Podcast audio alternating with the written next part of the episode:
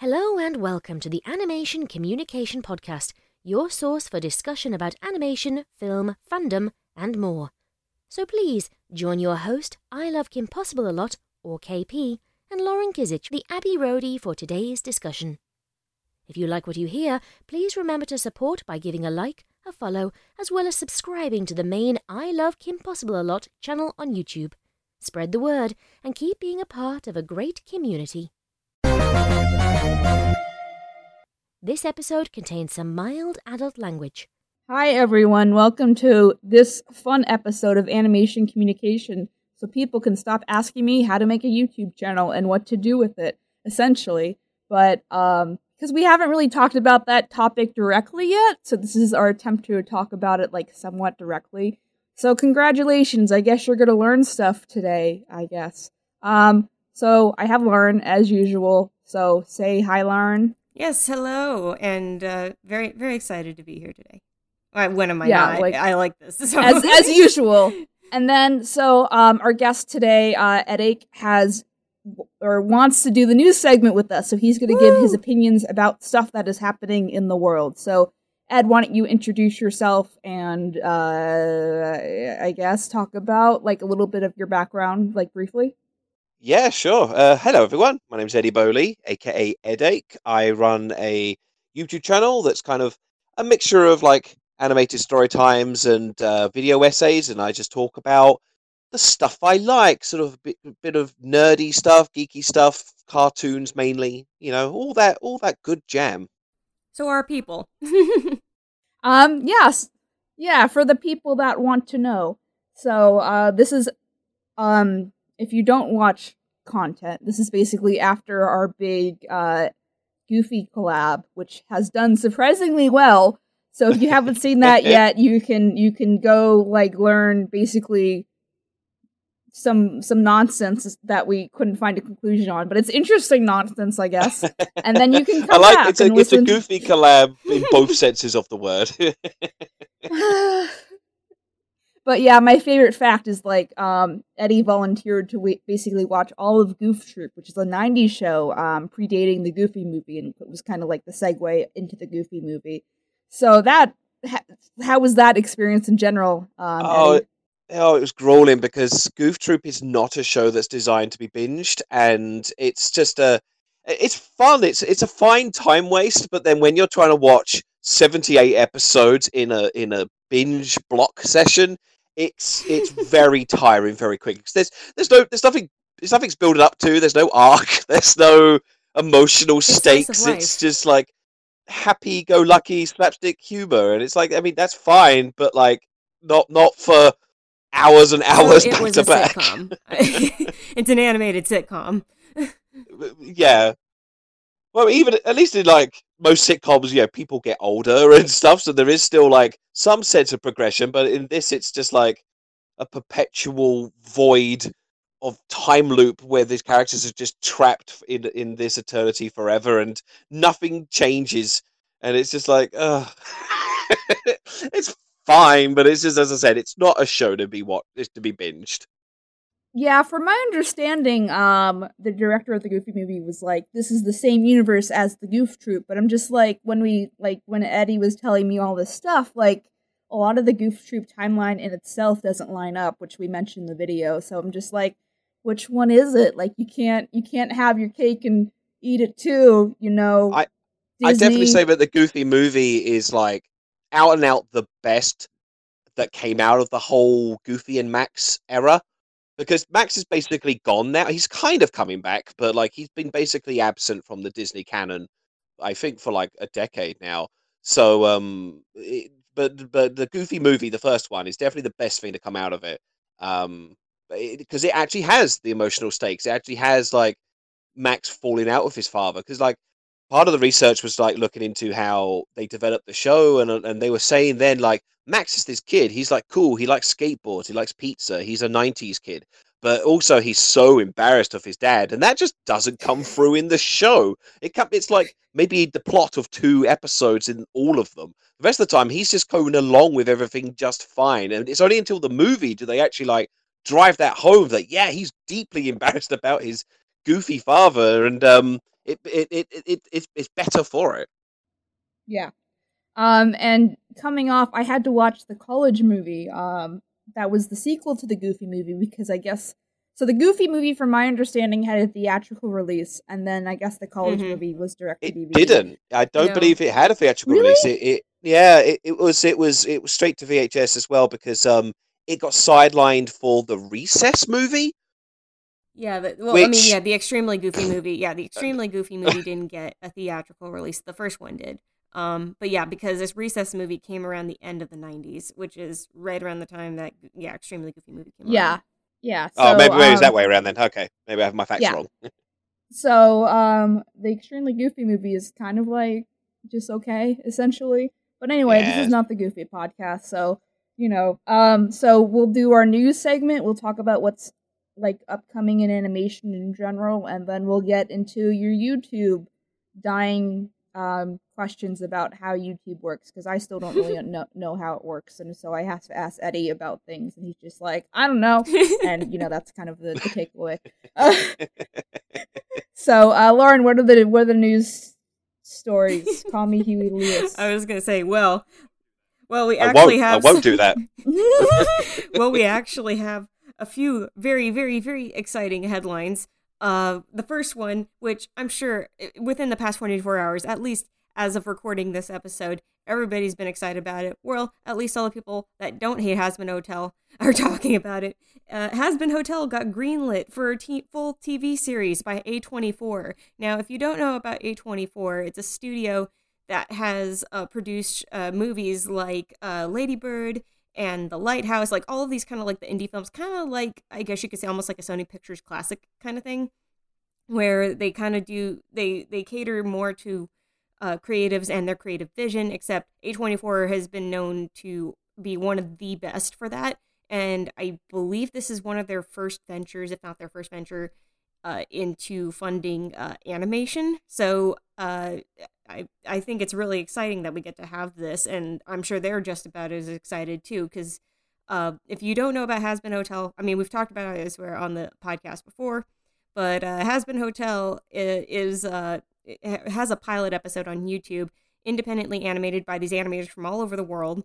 Uh, and it was created with characters and the story created by VivziePop, aka uh, Vivienne Medrano, and uh, she's it's kind of been her her passion project, her her life's blood for many years uh, to get this story out. And so, uh, and the pilot itself is free to watch on YouTube right now, uh, and has over 40 million views now.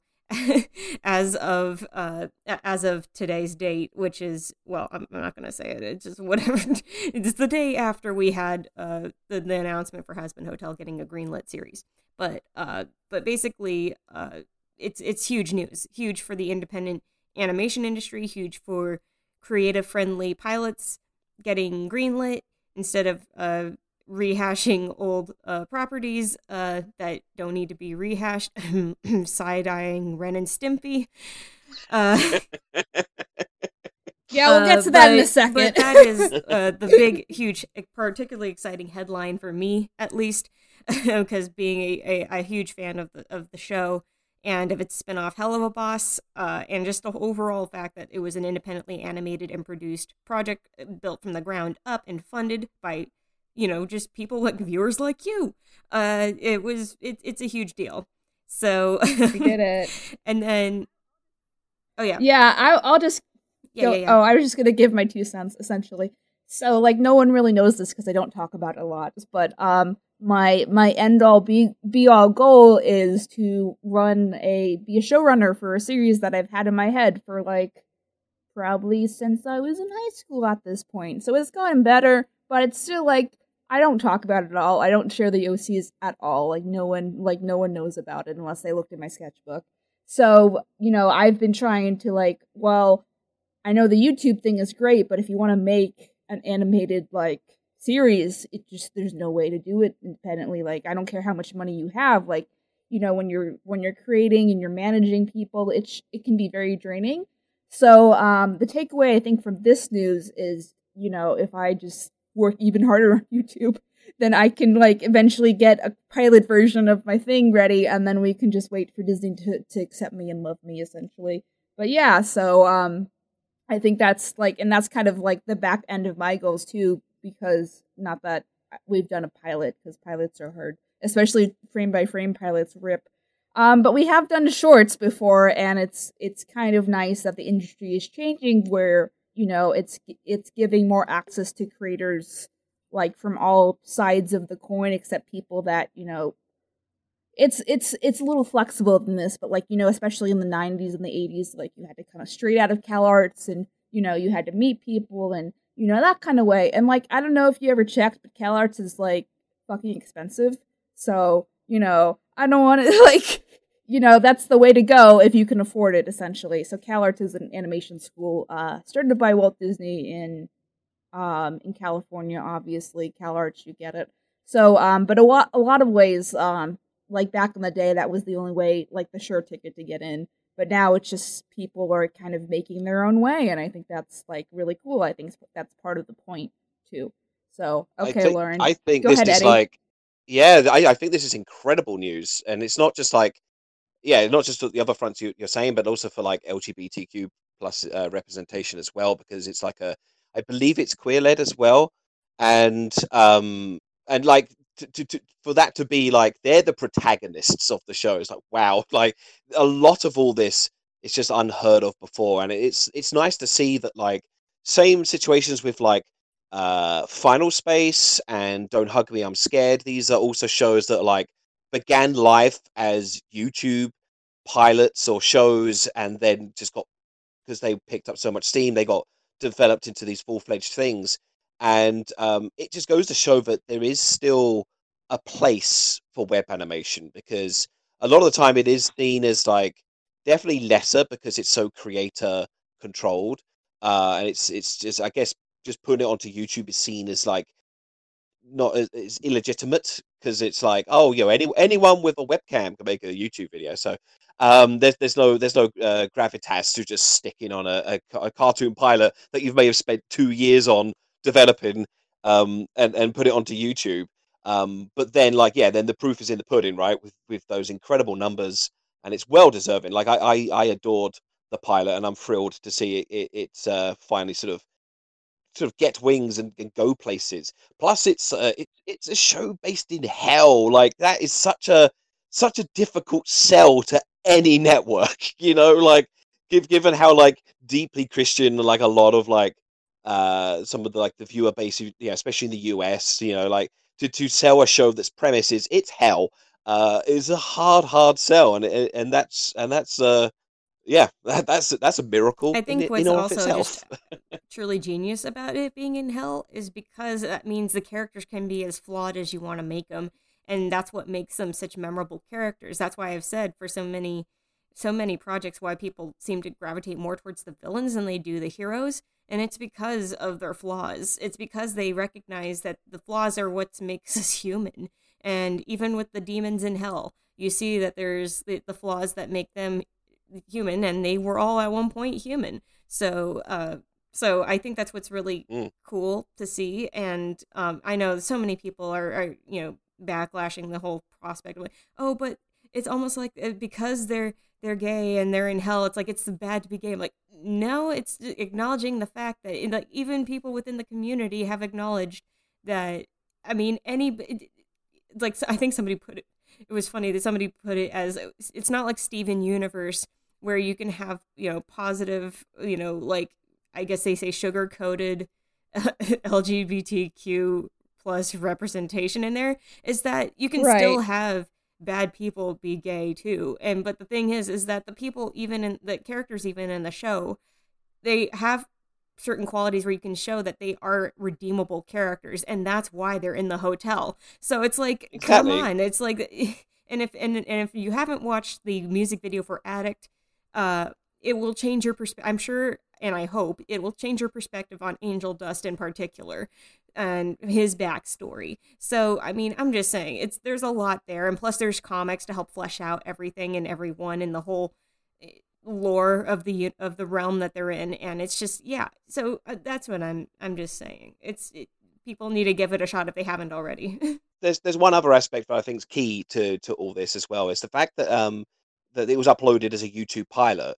that means when it was picked up, she gets full creative control.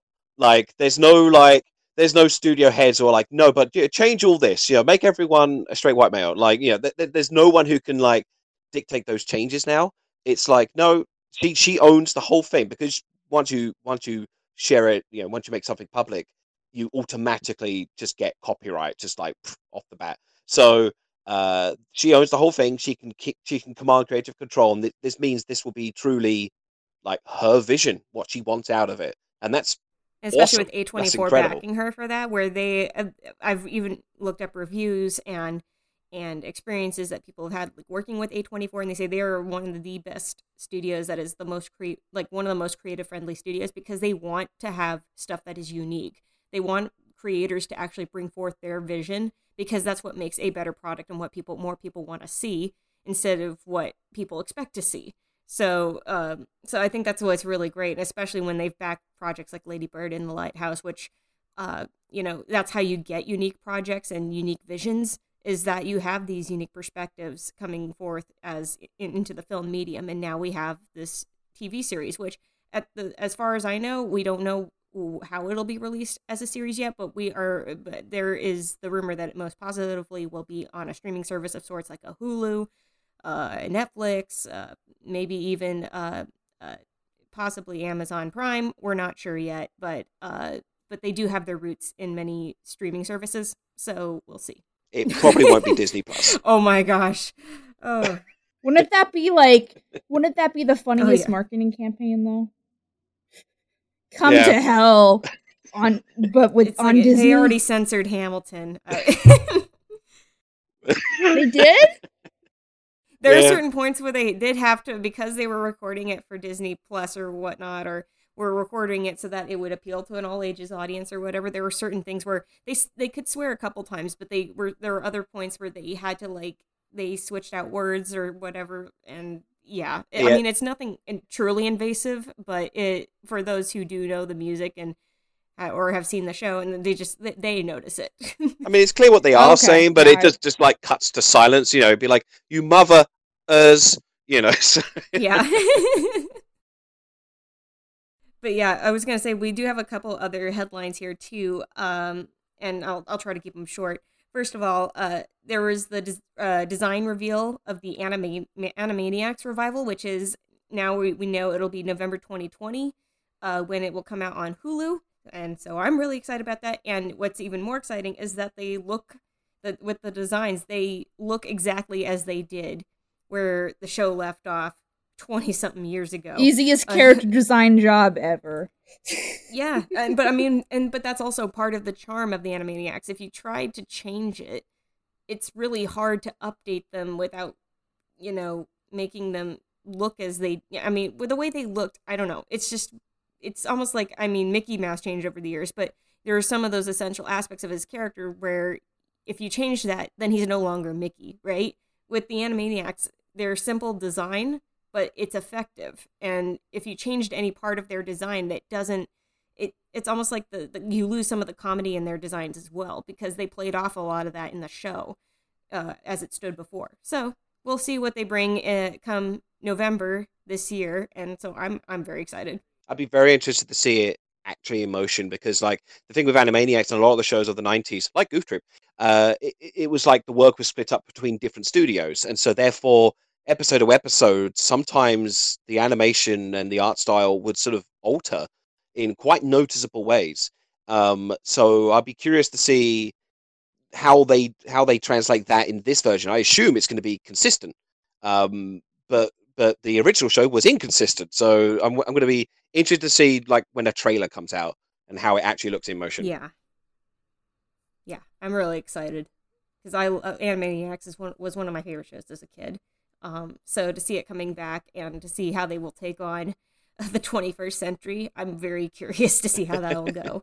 and then uh, I guess uh, KP, do you have any thoughts on that, or should I move on to the final? Uh, no, I, I mean, I think you guys already said stuff that I was gonna say anyway. So Okay. And then I guess uh, the final headline uh, was the uh, the hashtag was going around earlier in uh, over this past week was hashtag you know Rise of the TMNT finale, and uh, nobody was sure if it meant the season finale or the series finale. Well, as of yesterday, as of recording this, uh, it was the series finale. Uh, and so uh, the show's been around for a couple years now, uh, this incarnation of the TMNT. Uh, this one infamously got a lot of backlash because people were very attached to the uh, not only the 2012 version, uh, but to just previous incarnations of the turtles. I, every time a new turtle show comes out, you're going to have the diehard people that are just going to find something wrong with it. Uh, but this, but as I haven't watched the entire series, but what I, I've seen a number of episodes, and what I have seen, especially in clips, is just how dynamic and unbelievably just just mind blowing how fast paced and, and action packed uh I've this you know the rise of the TMNT was and in its animation. It was 2D animated too just gorgeous gorgeously done.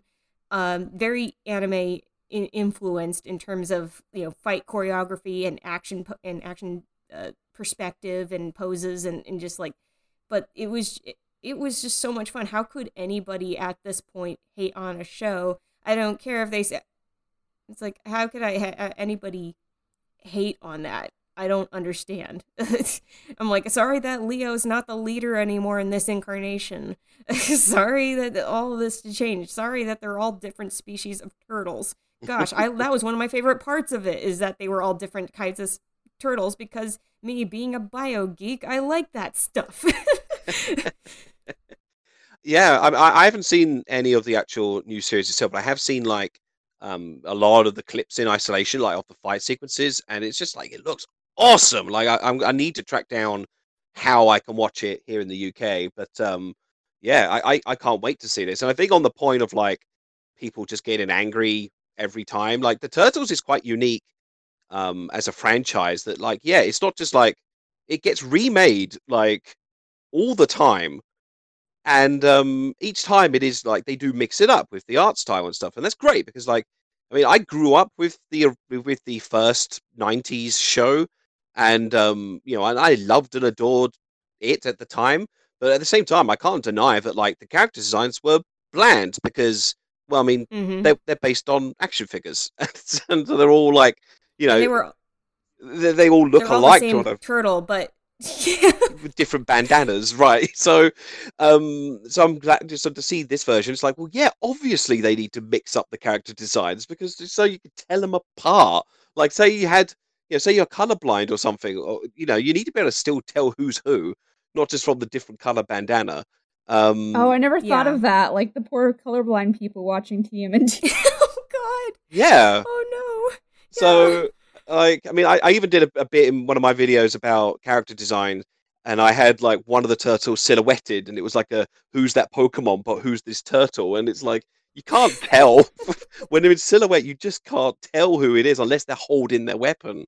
So, um, yeah, I think the best, I think the best instance of character silhouette for TMNT has been in this incarnation. The second best would have been the 2012 version because at least they were trying to differentiate them in their models and in their coloration and in their and truly in their voices and personalities um because it seems like i mean you could tell there were different personalities before but it, it what's really can sell the different personalities is how different they look from each other you know? So it's like um and especially just with the the the silhouettes and even just the even the designs and details uh, in Rise of the TMNT, I feel like this was in in terms of design one of the strongest incarnations of the show and it's just a shame that it didn't last as long but you know what don't cry because it's over smile because it happened yeah yeah at least they made it we did mm-hmm. it kind of oh and zelda williams robin williams daughter was one of the voices in the show too so i mean yeah and it's funny because if I she kind of it's funny because her character kind of looks a little like like like Zelda, so that, I think that's pretty cool. I miss Robin Williams. Okay, we'll move on because that will be sad. Anyway, uh, yeah, so that's the end of the news segment. okay, so Lauren, why don't you lead? Um, because you researched the questions, especially because you're like you're a little bit of an outsider on this topic, so it might be interesting. Okay, so uh, I guess Ed, uh, I guess we're to start here is where did you get your start in content creation and maybe talk a little bit about uh, your history with newgrounds oh gosh Um, How old are you exactly? uh, so Newgrounds. Um, so I began. Um, so I, I began content creation. I, I sort of began in comics. So I'd um I'd always like self-produce weekly comics to like ten views a week, and I was very proud of that. And um, the thing is, I've like It's- I've, it's- I've gone. I was gonna be like, oh, it's it's ten different accounts from your mom. She supports you that much. No, that was mean though. But Uh, no, no, no, it was, it was probably just me like hitting refresh and be like, "Oh, there's another view." it's just it's me. we did it. but um I- I- i've always been like creatively minded like making stuff like all the time ever since i was a kid ever since i could pick up a pen basically uh, just drawing my own comics or, or stuff and wanting to get into cartoons uh, i'd obsess over watching like nickelodeon and cartoon network and and and the the pin, the the handful of British ones, and we do, we don't get a lot of animated shows here in this country, so um, it was all very American shows uh, and um, so I eventually got into making comics, and that was like my start in like stuff online. But eventually, I learned how to uh, use Flash. Uh, I picked up Flash Eight.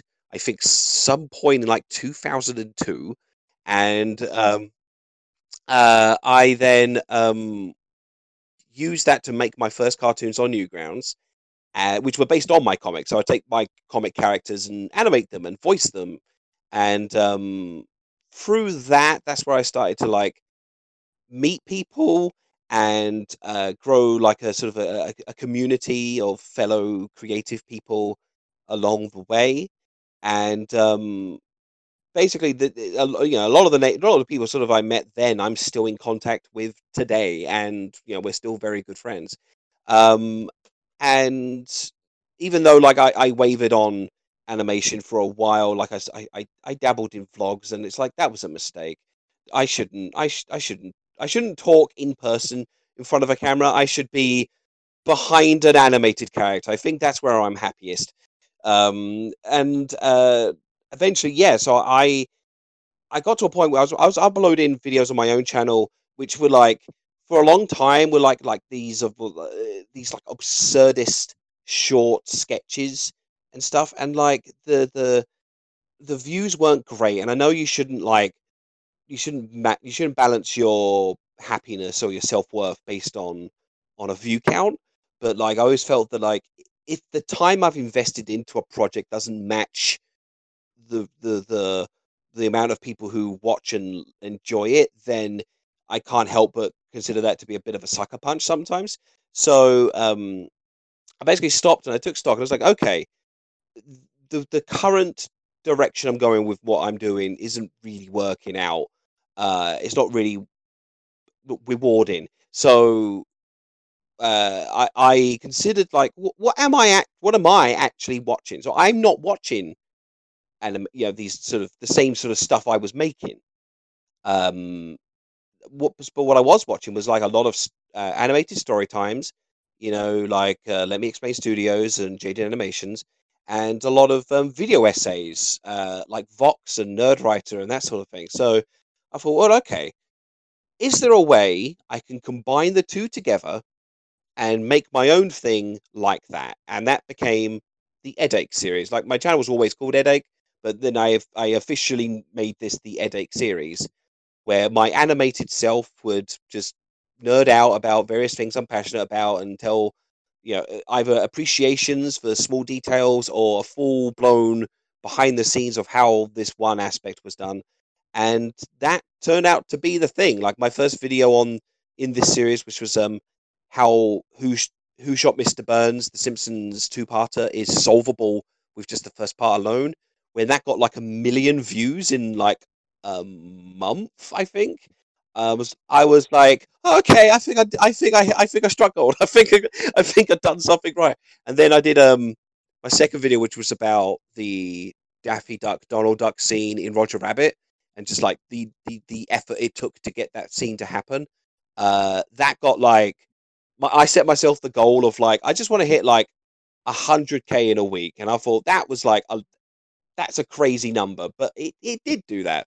And then I'm like, okay, fine. I'm just going to do this now. I'm, I'm not, going to do any more of the absurd, sketchy stuff. I'm just going to focus on making these since they seem to be working out for me. And so that's basically where I am today. Uh, yeah. Wow. Just like it, it, it's it's. I was gonna say with yeah with some of your friends from like that that Newgrounds era, um, like what who are some of the people that you still talk to today from that era? Well, uh, naturally there is um, Thomas Ridgewell, aka TomSka. Uh, we now work together. Um, he's, he's effectively my boss, I guess, but like we're we're we're, we're co-workers really. We we collaborate on almost every uh, creative project uh, together. Um, there's a let's see, there's a one chop who is an animator who we still work with today. Uh, Weebl from Weebl stuff. Um, he likewise we still like work, work together sometimes. So uh, yeah, like yeah, a, a bunch of names. And also like I was I was lucky that like one of the meetups I went to had like a handful of like the the American Newground people sort of come over. So I met like Tom Fulp, the founder of Newgrounds, and stuff like that. So like yeah, and the OG. yeah, um, and like I, yeah, I've never met him again since. But it was just nice to have, I guess, in that moment in time. This was like, you know, YouTube was only starting to like warm up, so it was definitely like, I'd say like the the the the peak, the high, the golden moment uh, of Newgrounds before YouTube sort of like stole all the animators away. Um, so it was nice. It was nice to be there, you know, right there in that moment in time. Yeah, I, I can imagine.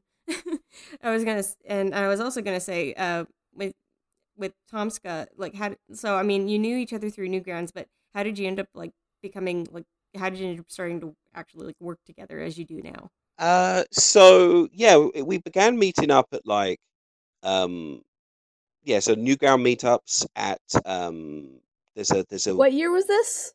oh god, uh, it was I reckon it was like around oh god, I can't remember years. What are where where where where, is time? uh, I mean, I'm, Time I'm as a construct. I'm gonna have to assume it was like 2006, 2007, maybe. I can't remember, okay. but like, yeah, certainly like late 2000s. Um, so yeah, so we'll meet up. There was also like a a webcomics convention um called the Webcomics Thing, and that was like a small mini press, you know, indie convention and stuff. Um, that only lasted for a few years, but like every year, it would be like the same group of people would turn up and would get to hang out and stuff, and that was awesome. I, you know, that that that was uh, I always loved those sort of like meetups and just meeting people and chatting. It was never with like like a networking insidious goal in mind. It was just like, hey, I like your stuff. Hey, I like your stuff. Let's let's have a beer. so it was just like a nice casual like hanging out with like similar minded friends and um it was uh eventually tom moved to london and so uh he and I and with a group of friends would like meet up for like drinks every week and just hang out and chat and stuff.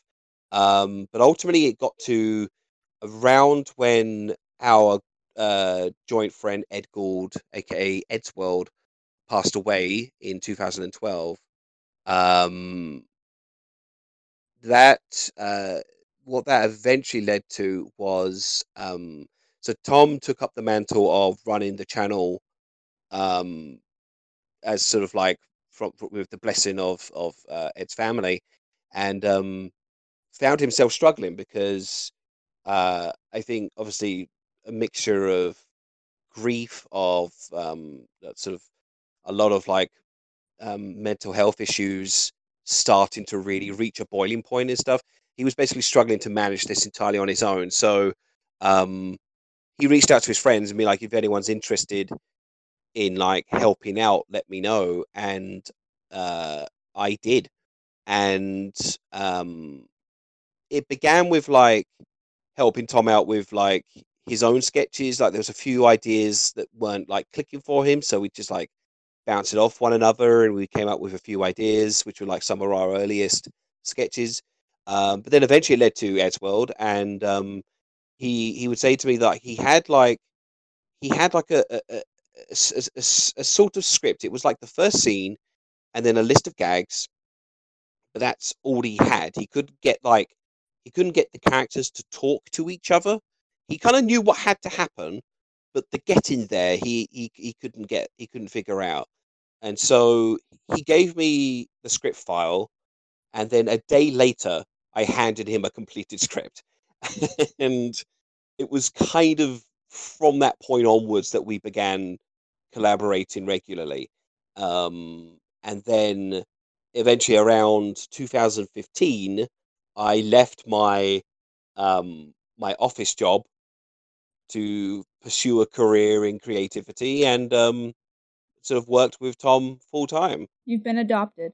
Yeah. By someone eight years younger than me. He's a time Oh, so we have a clue.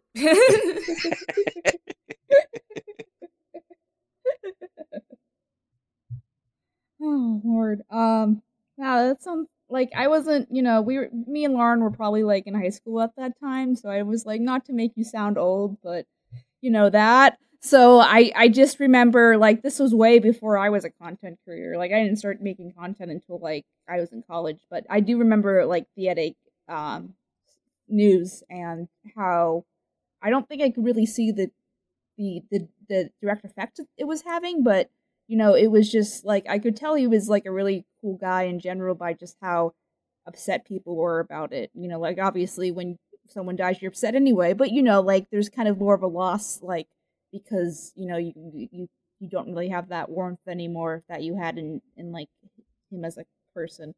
I think there's don't there's an element of like he puts he puts so much of himself into his animations because ultimately his animations were him and his friends. Like it was it wasn't like you know well established thought out characters. It was just basically it was him. It was his friend Tom. It was his friend Matt, and um, it was he was just you know silly adventures they've gone together. But it was really like it was really just him and his friends having fun, and I think that resonated with a lot of people. So to to to lose him wasn't just like losing a man; it was losing the the soul of his show. Like, and you know, whilst you know Tom and I um, continued to show for four years um, after he died away, uh, after he passed away, he, um, we uh, you know we were still like there's only so much we could really do um, that that could be felt to be true to to his vision because like the fact was like uh, without him it was it was it, there was only yeah I, I can't think of the words to say. Without him there was only so much we could do with the show um we were conscious to not just like repeat jokes you know fan favorite jokes or anything like that. We wanted to like um uh, I guess in a manner, one of the one of the earliest idea, uh, earliest um, decisions we made was to just try and distance the relationship between the character and the person it's based on a bit, um, because like whilst we wanted to keep it like true to the legacy, um, we had to treat them more like characters now because we didn't have Ed anymore. So um, we we sort of like moved Ed because the, pro- also the problem I had looking at the show objectively was the fact that like you could take lines from one character and swap it with another character and it would probably just be the same like there wasn't a lot that um that that made them stand out uh, you know as, as identifiable characters so we had to like uh adjust them a bit. So like with ed um we, we made him more of this like optimistic team leader that tries but doesn't always succeed and we felt that that made him like a very endearing character and um uh and that that worked out because like do, thinking of him more like that way um helped us when it came to the scripting part.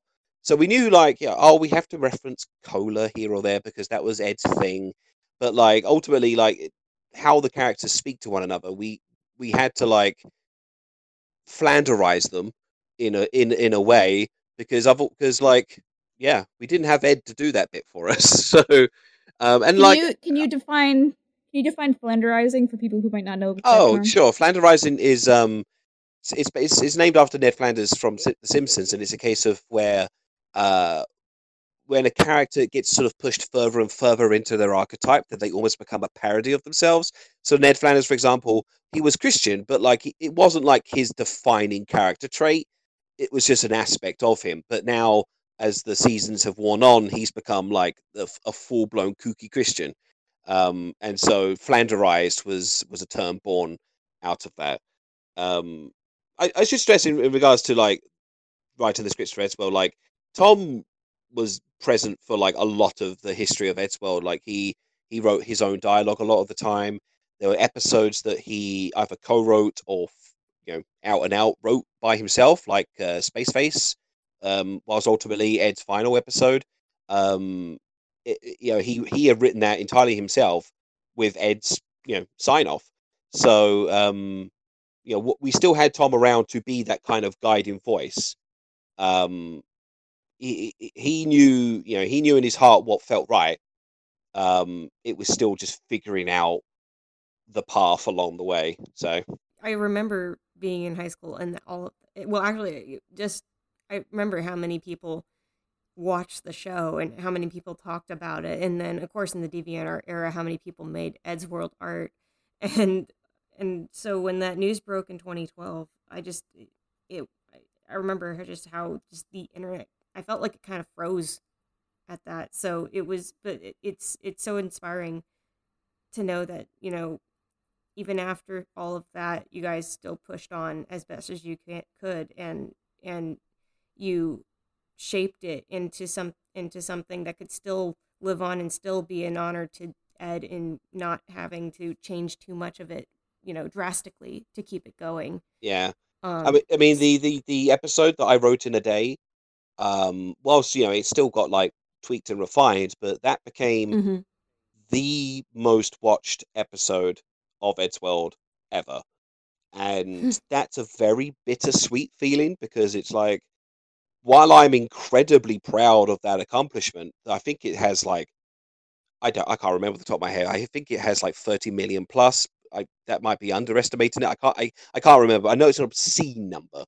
Um, but um, whilst that's you know that's great, I it was never our goal to like outdo Ed. Like, no, like no, absolutely not. Like, I mean, eh, the only the, the, the solace I can take in that is that if um if people discover the show through that episode and then off the back of that dig and find the history and you know find Ed and his work, then I, I would I would call that job done. Yeah, exactly. Because I mean, as as long as it was done in like it, because in, in a way, it's to pay loving tribute to him, and so it and it's to keep that legacy alive, and so I think that's I, I think that's amazing. So uh, that's how I see it. It's it's not taking away from him; it's adding to what he started and helping other people see it. So if they haven't already, so I think that's no, I think that's I think that's fantastic and actually to root into uh, your writing process uh, what can you eh, share with us about your writing process and content development like how do you get ideas for your videos especially in a for the youtube format how do you figure that out especially with algorithms these days yes. So the the accursed algorithm. Um, it's it's okay. It's, it's definitely tricky because it's like you got to think about what you want to make and what are like like-minded or similar people doing. Um, like when I started doing video essays, the first thing I did was like look at as many other different video essays as I could. Um, and uh, or uh, sorry, sorry, animated story times. I mean, um, because like I knew I wanted to go for that aesthetic, but I didn't want to like um go uh, succumb to any of the pitfalls that other people may have done. Um, and like while I don't agree with them, seeing what the criticisms were for these sort of shows. Um, so like uh, for example, uh, uh, there was ones where you have like sort of like KP's one where you have the character who is essentially a series of poses, um, and um, uh, so I thought, well, I, I don't want to have my character to be um, static. I would rather have them moving. But at the same time, I can't like on a any semi frequency basis have a character that's fully animated for like 10 minutes at a time like that's that's insane um for for me to do on my own um but then like uh i so i, I want to be animated but then i looked at ones that were animated and i saw a lot of the time they were like they maybe had like a few loops of animation where the character would like shift from one pose to another or something like that. And even then it's like that that looks bad. That looks that looks lazy if you just have the same animation that you have on a loop. So i knew that i needed a a diversity of movement in what my character does. Um and uh, so from that i spent like half a year just designing my character to have like multiple different expressions multiple different gestures like even his hair can flop, his jawline moves when he speaks.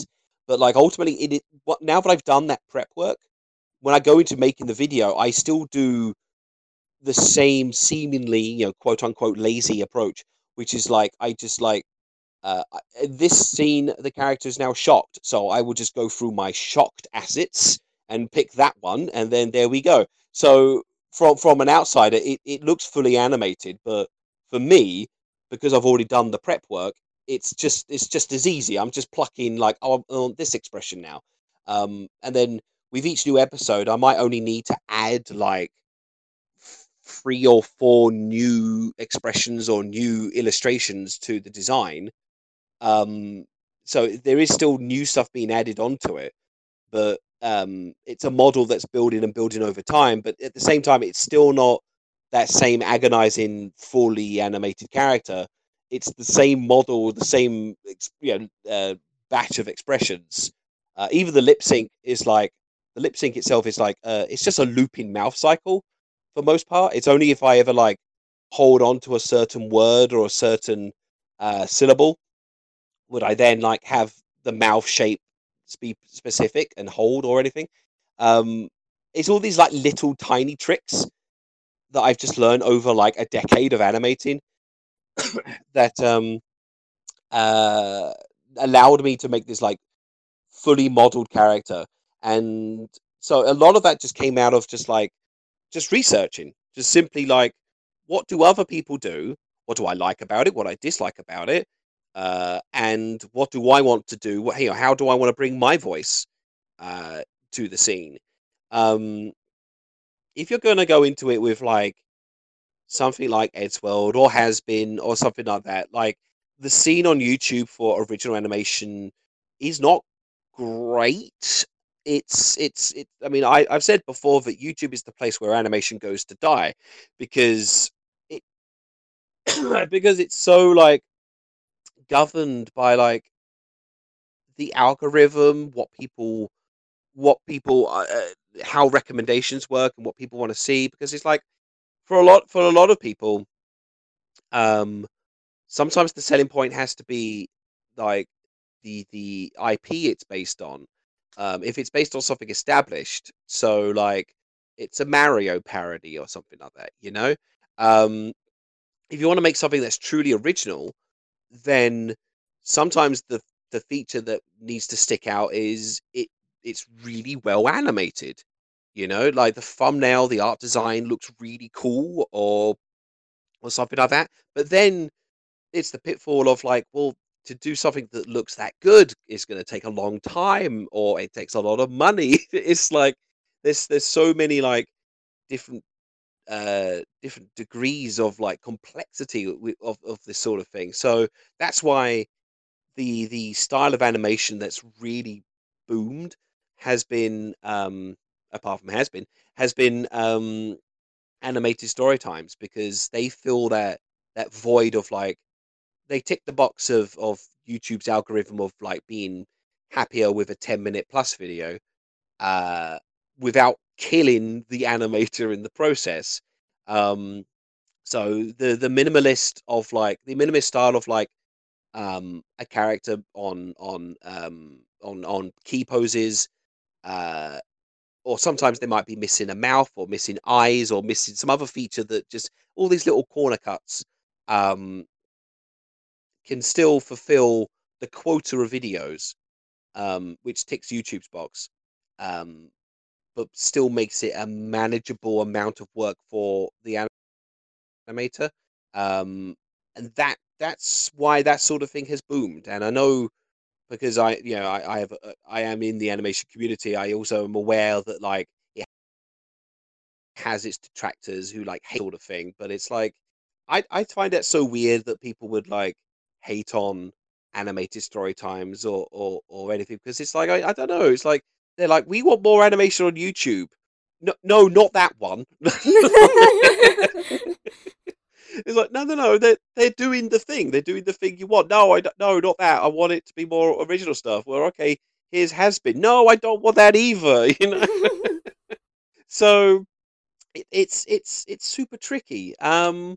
So I guess yeah, the real question is like first of all, in terms of like how to approach making stuff for YouTube. It's like first of all, figure out what you actually want to watch. Uh, what what is it you want to make, and then go out there and see what other people have done and where people have succeeded, where people have failed, and use those lessons to sort of come up with your own answer.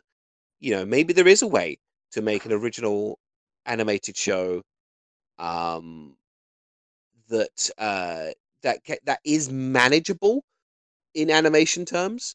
Um, you know, but that's a that's a facet to be explored.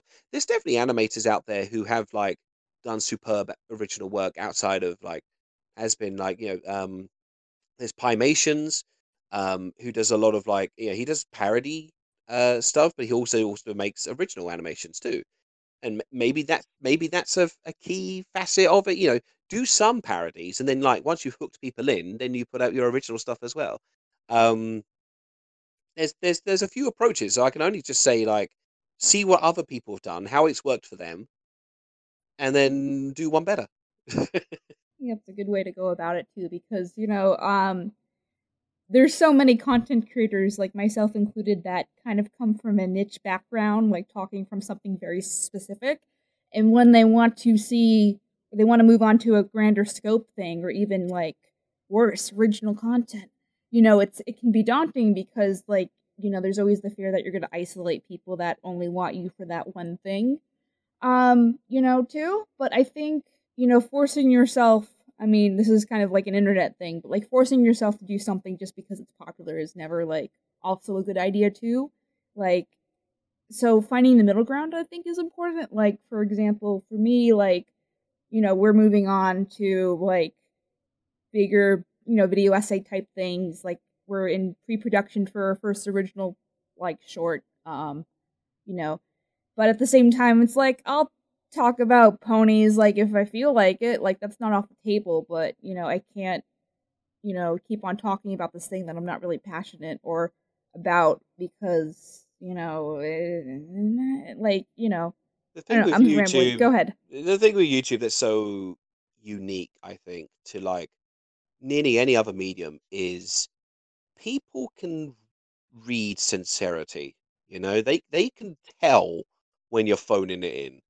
Um, they they it's it's so weird. They can they I, I guess because there's a, there's a different sense of intimacy when it comes to a YouTube video because um it doesn't feel like it's not the same thing with a TV show or a movie. You don't seem they seem there's a degree of separation there, but when it's a YouTube video, it's like they are talking to you. And so therefore if they're lying to you, you know, if they're like trying to subvertly push a, a, a, a sponsor pl- plug without declaring that they've been sponsored by it or whatever, people be like, "Hang on, no, you're trying to sell me something." Um, or likewise, if you, if they are making videos for the sake of making videos, people will read through and be like, "I am bored. I don't." You know, they may not necessarily put their finger on it, but they'll be they'll still read it and definitely get the vibe of like you're not into it. You're not you're not as into the subject as you sound like you are. Um, because so it you... comes becomes routine for so many people, especially if they're cranking out videos on like virtually a daily basis. So it's yeah. like, yeah. yeah. I do not envy those people. you you've got to you got to stick to what you're passionate about. And I think if you can if you can convey like doesn't matter how niche it is, if you are passionate in thing and you can convey that into a video, people can still read that and like be like, yeah, all right, I get this. Like even if it's like, you know, I don't know, stamp collecting. You know, they'll video about stamp collecting and be like, "Yeah, I'm on board with this." You know, it doesn't necessarily mean I'm I'm going to get into it myself, but like the people passion carries. You know, and people can tell when you're being sincere and speaking your truth, and and and that passion can carry a video regardless of what it's about. I was gonna say because I mean you did bring up like some of some of the challenges uh of like working against the algorithm and stuff, but I and in some of the stuff you create, what are some of, of the major challenges you've had to face as a content creator, especially as you know, um, I guess you can say as like YouTube constantly changes and updates the algorithm, but also as YouTube audiences change, what are some of the biggest challenges you have faced when it comes so- to making new videos?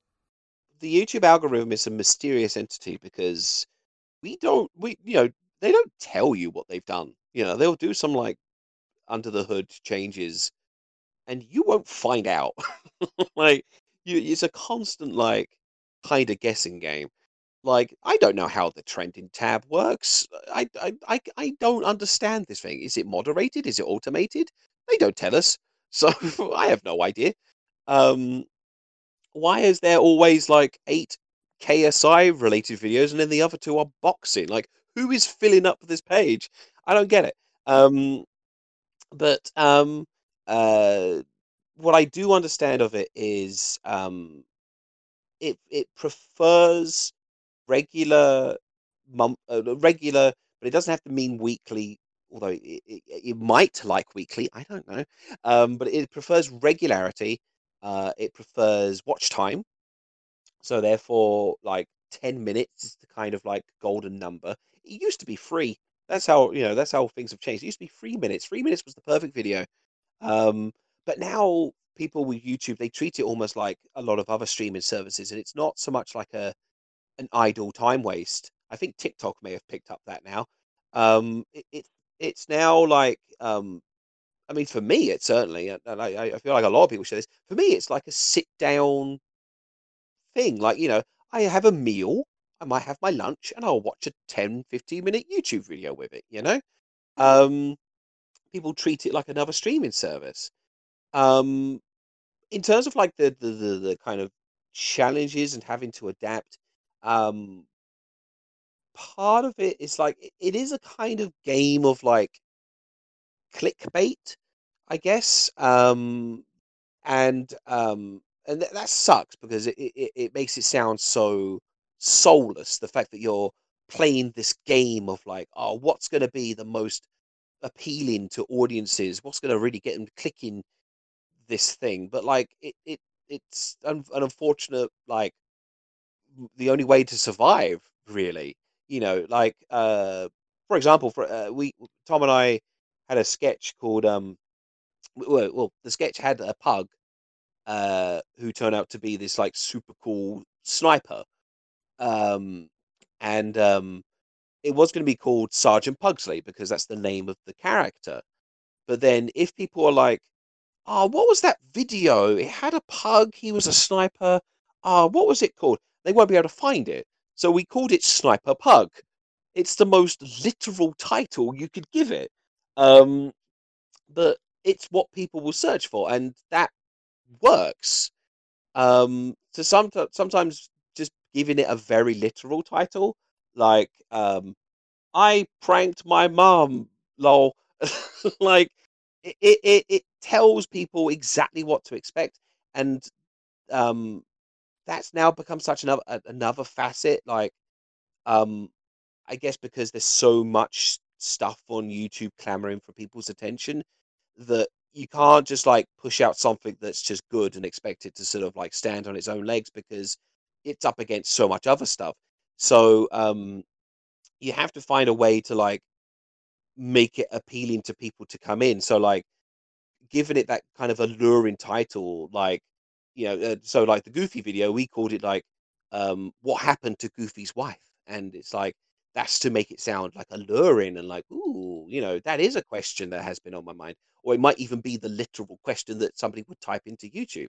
Um, uh, then um, then there's the thumbnail, and it'd be great to give these thumbnails like a nice, cool, creative, like something that just like looks nice, but sometimes it does ha- it does have to be the most garish, most standouty thing of like a character going whoa next to an- Yeah. a, an- a familiar IP, you know. Um, uh, it, it, it's it's it's the thumbnail I have found in recent years seems to be doing like ninety percent of the legwork. Like the title is like so much. Like the title does say something of like um what this video is about, but the thumbnail is the real selling point, and that is such a delicate art of like trying to figure out what the right thumbnail is, and it's absurd. It's like I just want to make a good fucking video, you know. I just want to make something that's good and entertaining. Yeah, but at the same time, you got to be like, oh, what the fuck is the thumb gonna look like? It's such like that shouldn't be such a pressing question, but it is because it's like it doesn't matter how good your video is, you've got to get people through that front door, and that front door is the thumbnail and the title. And well, I mean, th- th- there's four things people look at when they look at a thumbnail. It- it's the thumbnail itself, the title, the watch time, uh, no, uh, the the run time, sorry, and the view count. So sometimes when um, when I've had a video that gets over a million views, that in turn gets another wind of of of views because people are like, "This got a million views. I wonder what this is about." You know, that becomes a selling point in and of itself. Um, and so you got to play with these things. So uh, if the runtime is like, you know, if if people can see that it's only like ten seconds long, then like, I guess they might just sod it, just watch it there and then. If they can see it's like two to three minutes long, they might be like, well, I guess I'll watch that in a bit. You know, when I've got a bit of downtime, that might be one for on the toilet or something. But then when it's like a 10 minute video, that's like, okay, I'm getting my I'm getting my lunch out for this. So um people react to runtime differently. Um and so it's like these different these uh, these are the elements as I said, it's it's it's getting people through that door. These are the elements that like people are presented with when they're scrolling through on their phone or on their on whatever device they're using. Um, so therefore, you've got to use those to sell your video to them. The runtime is what it is, and you can't control the view count, but you can control the title and the thumbnail. So you got to like go ham on those and be like, well, what what what can I sell these people on on this? What's the most alluring title? What's the most um, easy to understand thumbnail? You can't make it too busy. Um, the simpler the better, really. Um, but still in a very eye-catching, poppy way. Um, and um, then once you've got all those down and they're through the front door, that's when your content can sell them. And um, yeah, that that's that that's the that's the next step challenge. Um, yeah, it sucks. It's soulless. It's it's soul destroying. Like it, like as I said, I I wish I could just make fun videos and that be it. But like, yeah, there's a game, and you gotta play it. You, you get nothing if you wait for it. Uh, I was uh, I was also gonna say to follow up on that um, because uh, you know when you get to make the content that you want, and I know basing off of what people want, but most importantly on what you want to do. Um, do you have any ideas for projects you haven't done yet that you would like to do? Like, do you have anything that you're thinking down the line? You know, I haven't done a video on this, or maybe I have done, but I done one and I haven't gone deep enough into it. Uh, What would be anything like that that you might have? That's Um, what she said. I ooh, um I um so I want there's a video I want to approach about spoof movies.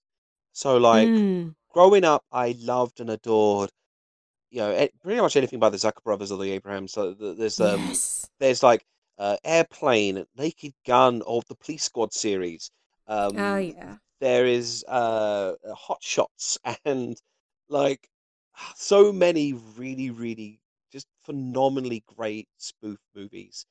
Um, and then there was like the age of like the scary movie, which seemingly began the resurgence of the genre, but then it it it it got degraded into like epic movie and not another date movie, and it just turned into like these kind of like gross out, raunchy, like just really, really awful movies. And then like it, it, there's a there's a whole wave like which is still going on now um, of like spoof movies which I like they just take the literal property like Game of Thrones or Walking Dead, and then they'll just do like a parody except one character is a predatory gay character, the next character is a a, a, a weed surfer dude type nerd, and then you've got like, uh, it's just so tired and bad, and it like to me it, it it misses some of the fundamental points of what makes a spoof movie so so good. Um, and I I would love to do a topic that is just dedicated to like, I guess what defines a spoof movie, and and like what happened because I mean I guess in a manner spoof movie does still exist. It's like um you, you know like YouTube parodies are essentially spoofies. You know spoofs when like um uh, if you do a Mario parody, that's a Mario spoof, really. Um, but um, yeah, I can't. I, uh, yeah, there's, there's there's there's there's just like a prestige to something like Airplane that I I'm yet to see matched today. The nearest I've seen has been something like Lego Movie, which does a lot of subverting of expectations. Um, there's Kung Pow, which is like, yeah, it's it's it's kind of bad in places, but like I I hold it near and dear to my heart because it's it's it's it's bad, but like I like it. It's a fun bad, you know. there's like there's parts that there's parts I still quote with friends, and we still like we can be in tears laughing over it. Like it, it just it's just one of those things that sort of sticks with you. Um, it does still sort of exist, but it's like it's more like the the the real subverting of expectations. What it's now become has just become this like like factory line of pop culture references after pop culture references, and it's like that's not what spoofs are. You're just like you're just doing the thing you know, and here's another thing you know, and that's the film. Um, Mm-hmm. I feel But- like yeah, when you brought up epic movie, I remember like I when I was like I was like 13 or something when that when that came out in theaters and I remember seeing it and as a 13-year-old, you know, I think cuz everything was so timely that I laughed at it. But watching it years later, you look back at it and you go, God, this is abysmal. How did Oh, I yeah. why did I stomach th- I mean, it's just so so horribly written, lazily put together, and and even the jokes, even the parodies they were trying to make, were eh, some of the movies hadn't even come out yet. They were basing it off of mo- off of these moments in movies that either maybe just had barely come out or about to come out by the time they were making this movie. So it was like they were basing off of movie posters at that point.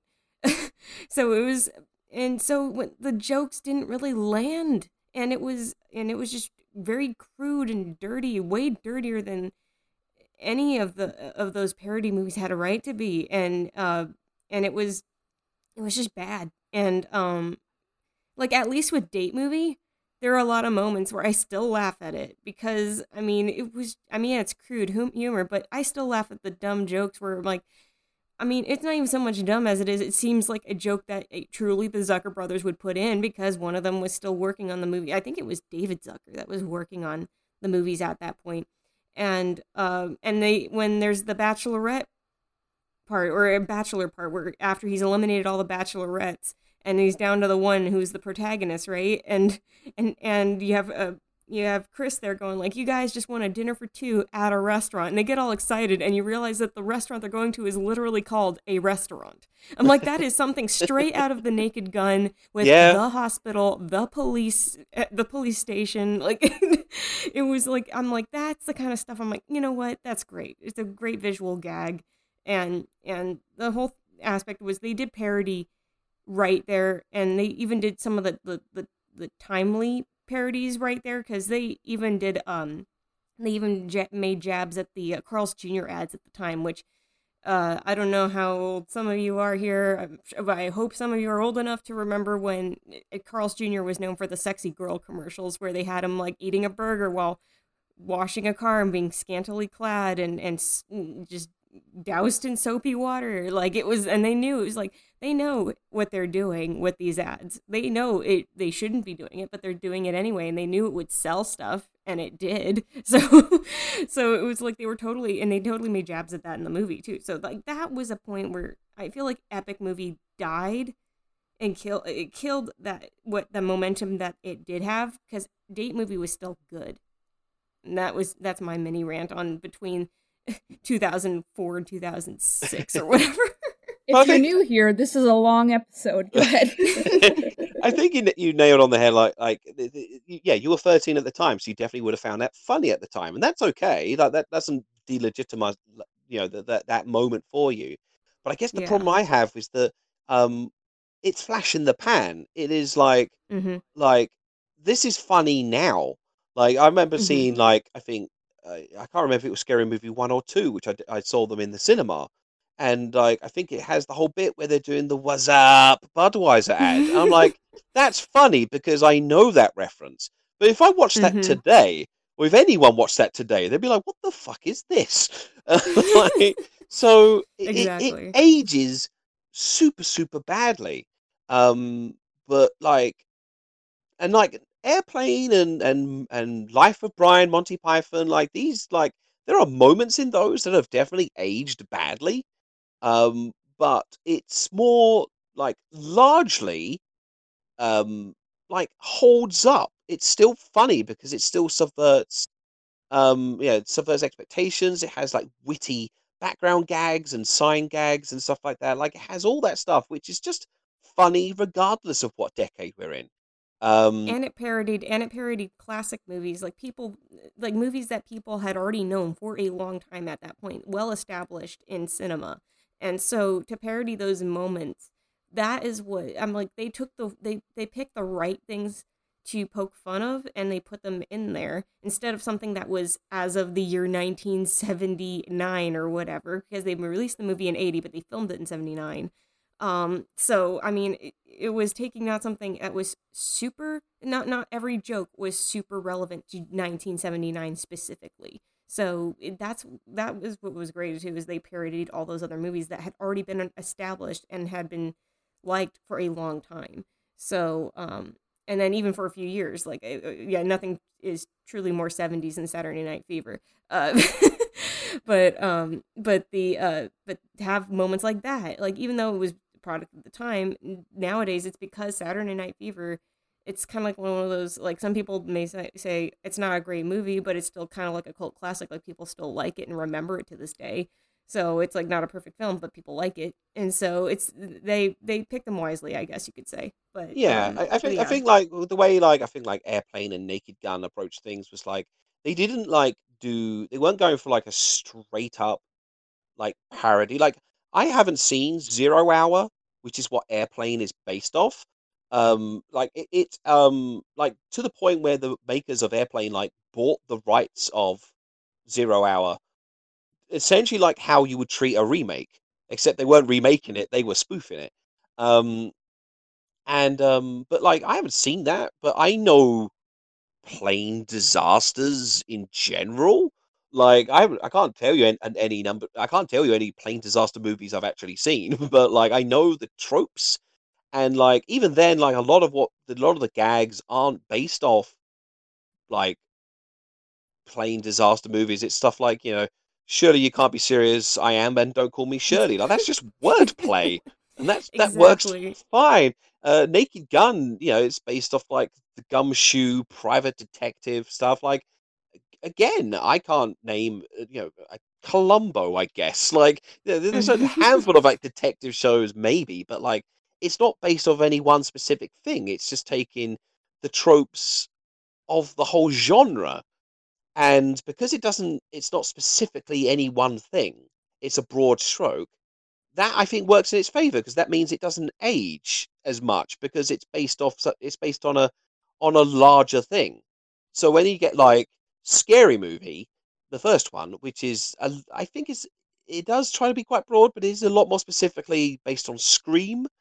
Then it kind of depends on you knowing what Scream is to then get this film, and that that's where I think film those sort of films began to falter because it's like once you start like depending on other things to exist when you, you're depending on an audience to come in with like that predetermined text in their head to then understand this film then like that only leads to a film aging badly i would say. So basically that's a topic i want to make for a video but um i haven't done it yet because it would require me to watch a lot of spoof movies which i know i am going to want to die by the end of it. But that is a good topic for sure because I mean, and, and it's one of those things where I'm like, shoot, I would go on for hours and hours on that kind of stuff because yeah, like to your point, I love the Zucker brothers movies and I love parody in general and I love spoofs. So it's just like you know, and yeah, Like, it, I- there is I and like- there is an art form to I- it. I like Rat Race. Do you ever, do you ever see Rat Race? That was done by one of the Yeah. Zuckers. Like Yeah. it's like that was fine. It was a fun film. I enjoyed it. It's not. It's not. I mean, it ends with Smash Mouth, but like apart from that, it's fine. It's fine. This is fine. Everything's fine. I had a good time with it. I had a good time. And I'm just I- getting flashbacks to like that meme I think that Ed shared on Twitter where it Mhm. was like um they took the Smash they took All Star and they just take the first bit of it, the year shot coming, and then they just do that repeat that verse for the whole song. But pitch corrected as well, so it like it sounds Yeah. seamless throughout. Yeah. Oh, okay, sorry. Um I think I think Lauren is doing a thing. Um but yeah, okay, so I'll I'll take over then. Um for a sec, what so we've talked a lot about like how the algorithm works and how everyone hates it and how like it is like a mythical beast and we will never understand it. So I was gonna say like what do you like what advice do you have for people that maybe want to do YouTube and they don't know where to go or how to start? Basically either you know, technique wise and also like on a technology wise basis too, like what kind of mic setup they would need, you know, stuff like that. Um, I think people are more sensitive to sound than they are to sight. I think there's a lot Yeah. you can cover up with visuals of like, um, yeah, you can you could make a video entirely out of stock images, you know, and it would work just fine. Um, but it has to sound good. So I say if anything, focus on getting a decent microphone. Like, I think it's uh, like an entry level thing could be like this. You can get like a fifty pound condenser USB microphone. Um, but then like I mean, the setup I have, I bought for like uh four hundred pounds, but it has lasted me, I think, like a decade. Like it, it, it, it stood the test because like you know it's like my my going in was like if I just spend the money now, then it will last, and it has. Um, and um, so I think if you're gonna do whatever you do, if you if you're if you're if you're gonna do anything that involves you speaking, um, then focus on getting a good microphone first and foremost, and then everything else you can sort of like build up and, and develop over time. Um, in terms of like starting YouTube, um, you got to you got to understand that it's not going to happen overnight. I know it's like uh, it's somewhere it's listed that like YouTuber is like or or content creator. I guess like TikTok is now under that brand too, but like you know some kind of content creator is like the number one career goal for people. Um, but you can't like expect it just to happen. Um, as I said, for one, there's a game to be played, and you got to play. You got to play by the rules. But like, um, th- there's a there's almost a lot going against you just starting out, and it just takes like a lot of like time and investment. So you got to care about what you're doing. You got to do it because you love doing it. Um, and like yes, over time, people will recognize that, and they will reward you for it. They'll come back, they'll subscribe, Not that subscriptions particularly mean anything nowadays because it's all just homepage random recommendations. But um, still, uh, you will start getting recognition. Um, and as long as like you care about what you're doing and you're making it to the best of your ability, um, you know, like uh, there, there's still technical limitations. Like I think most computers come with like a free editing software like Windows Movie Maker, and it's rough, but like it can get the job done. Um, but if you just do as best as you possibly can, then I think people would recognize that, and it will. It's not something that you'll necessarily look back on and go, "Oh God!" Like I definitely do. I definitely look back at some of my older stuff and be like, "Oh God, that's bad." Um, but I also know that it's because I guess maybe in that moment in time, I was just farting out a video because I wanted a video to come out that week. Um, I knew in my heart that it's not as good as I could have made that bin. So um, yeah, so care about what you're doing. As I said before, look what others are doing. If you're doing something in a similar field, see what they're doing, how they're doing it, and like don't copy, but like take inspiration and and do it your own way. Um, and then like yeah, then start potentially reaching out for like collabs.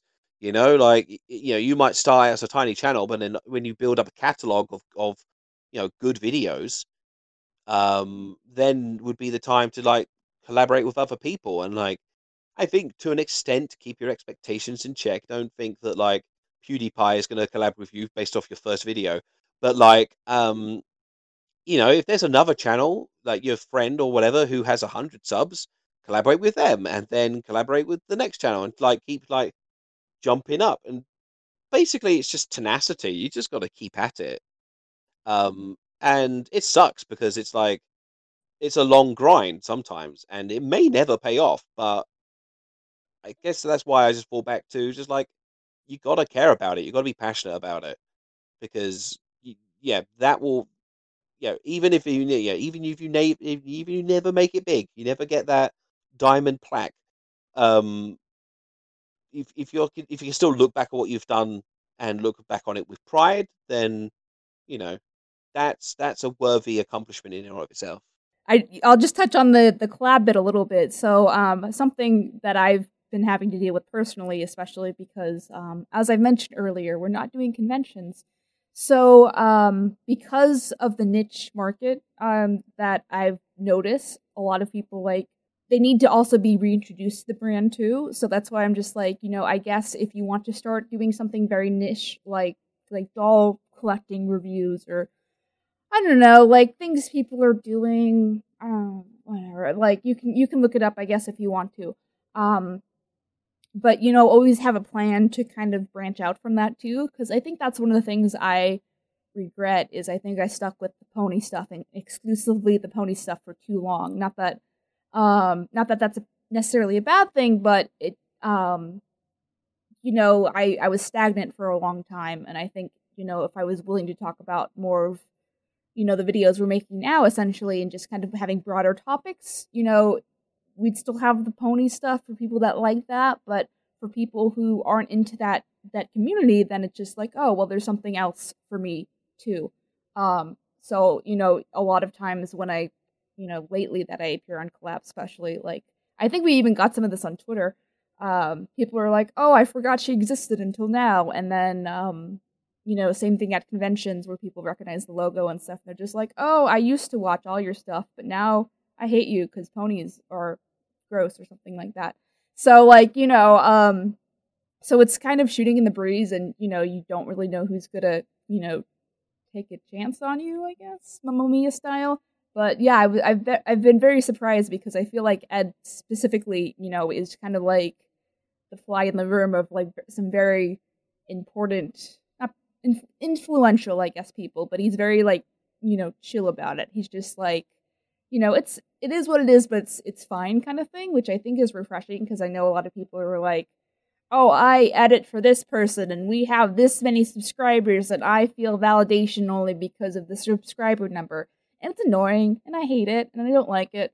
So, uh, you know, and I think from the get go, specifically with that, it's been very like, what are like, what's like let's break down what would be an interesting topic. Like what do you think um people would like versus, you know, let's just do a thing cuz why not essentially, which is a lot of sometimes the the response as well. So the way the um, way I approach it is like um sometimes you if you got something you want to talk about, but then just like mhm, angle it in such a way that will still be uh enticing, but you still trick them once they're in. So like for example, like right. uh say you want say I'm just going to pluck something completely out of the air from absolutely nowhere. Say you wanted to do a video about Treasure Planet.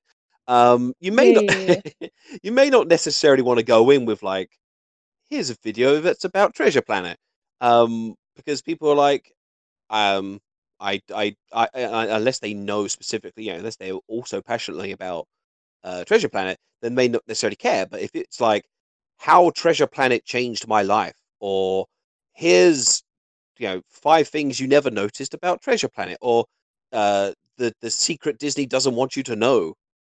You know, don't even mention Treasure Planet. Like, well, something like that. that There's, there's, there's. You can still once they're in, you can still then steer them to what you want to talk about. Like, I mean, I did a video Mhm. on um, uh, I wanted to do a video that I, I get to talk about She-Ra, but I made it about character design. Um, so I get to talk about how much I like She-Ra, but I get to angle people in with like, I'm talking about how you do character design because they they took a show that was based on dolls, so therefore all the characters Mhm. looked alike, uh, and then they got to branch off and make completely original designs out of everyone. So, um, yeah, so I guess it's like if you have something you want to talk about, but you want to play the algorithm game, then like yeah, you just need to like figure a, an, an angle on it that become that would become enticing to you know regular Joe or regular Jane. But um, Mhm. but uh, yeah, once they're in, then you can then steer it to to, to the stuff that you you you're particularly passionate about. Right. Yeah. I think that's like an interesting take. Um, and then, you know, like something I'm learning is like Ed was just like, like, where are you? And I'm like, what do you mean? And there, and he's like, well, where's your personality? I'm just like, I don't know, like, cause, cause a lot of people, um, specifically with video essays, you know, the the English learning that we have is take yourself out of the narrative. But I think you also have to put yourself in because it's a different. YouTube is a different beast, and people will, you know, that's kind of an endearing factor versus like if you're writing a critical essay, people don't want to care about like know about your cat or whatever, like what whatever thing you're trying to do to personalize the specific topic. So I- I um, think that in the yeah, that that's definitely a case of like um, i- i- pe- I have found, at least in my experience, that people don't like being lectured. Like, I mean, I guess if they Mhm. s- they're if they're specifically seeking out like how do I write a script, then, you know, there there's definitely like more academic videos on that sort of subject. But if it's like you know how uh, uh, how Treasure Planet inspired me to write this script, then like um yeah, i- i- then you know if you could put more of your your yourself in the video, you could still get across the points you want to make, but it then turns it, it skews it to be more of a of a personal approach, and then that that's where like that's that sort of passion that I said before can shine through because ultimately what you want people to come back for is you, um, not your topic. So like you're saying about your your your pony stuff, like you want people to come back to your videos because they like you and they like what you're talking about, they like how informed you are, and they like to learn something, you know, from from your you know, and the well presented videos. But if they only know you for pony stuff, then they only want pony stuff. So mhm.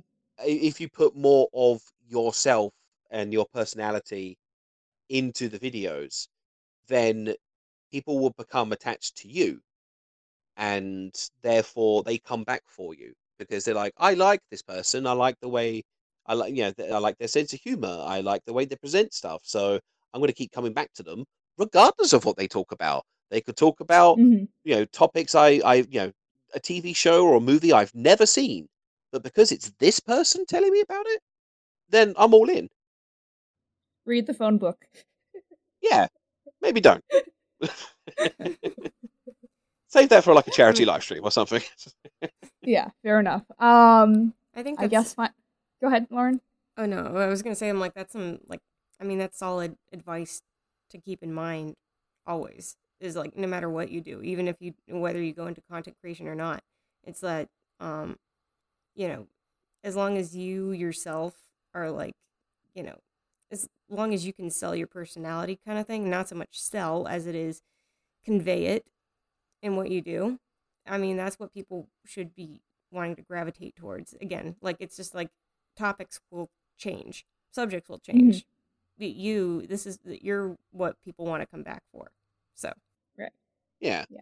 And all and all that can just be is just like every now and again crack a joke or tell something from a personal perspective of like when I saw this movie for the first time and you know any anecdotes you have relating to it and that's if you just pepper those throughout the video then people learn more about you and right. you when know I was a youth, you know.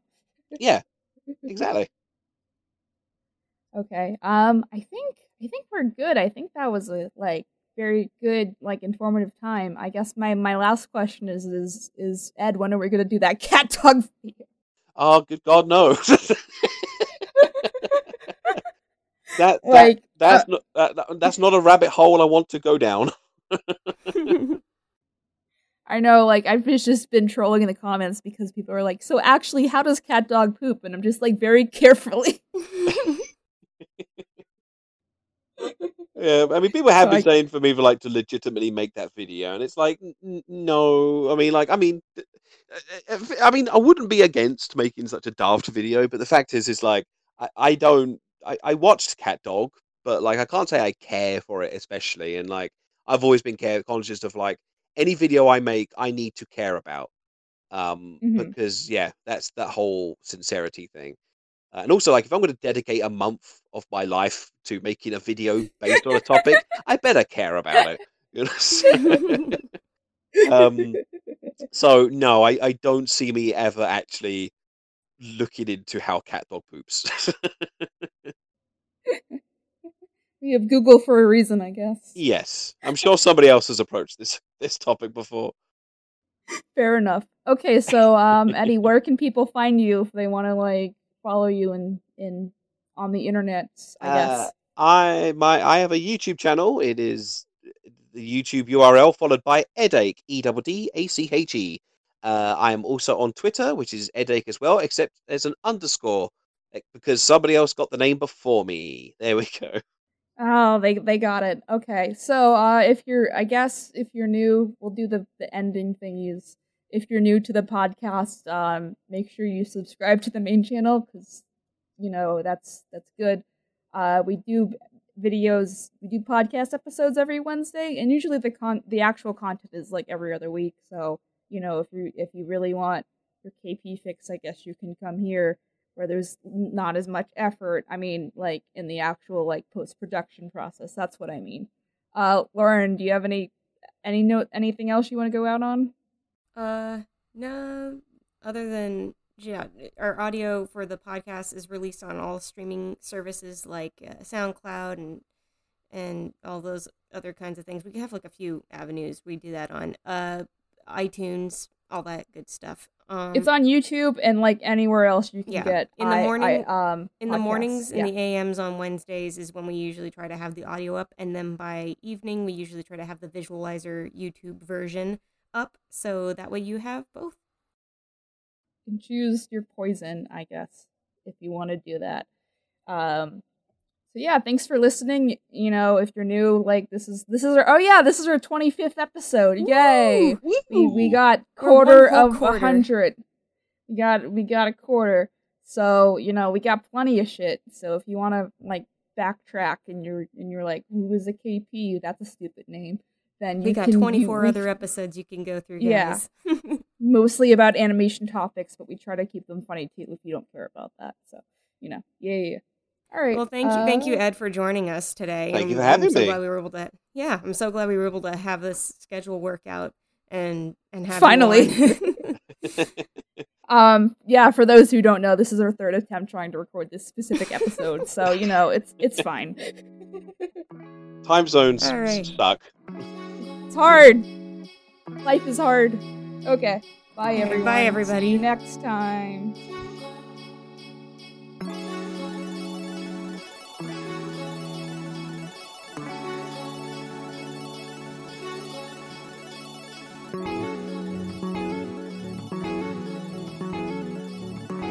So much for listening to Animation Communication on YouTube, Spotify, or your favorite podcast provider.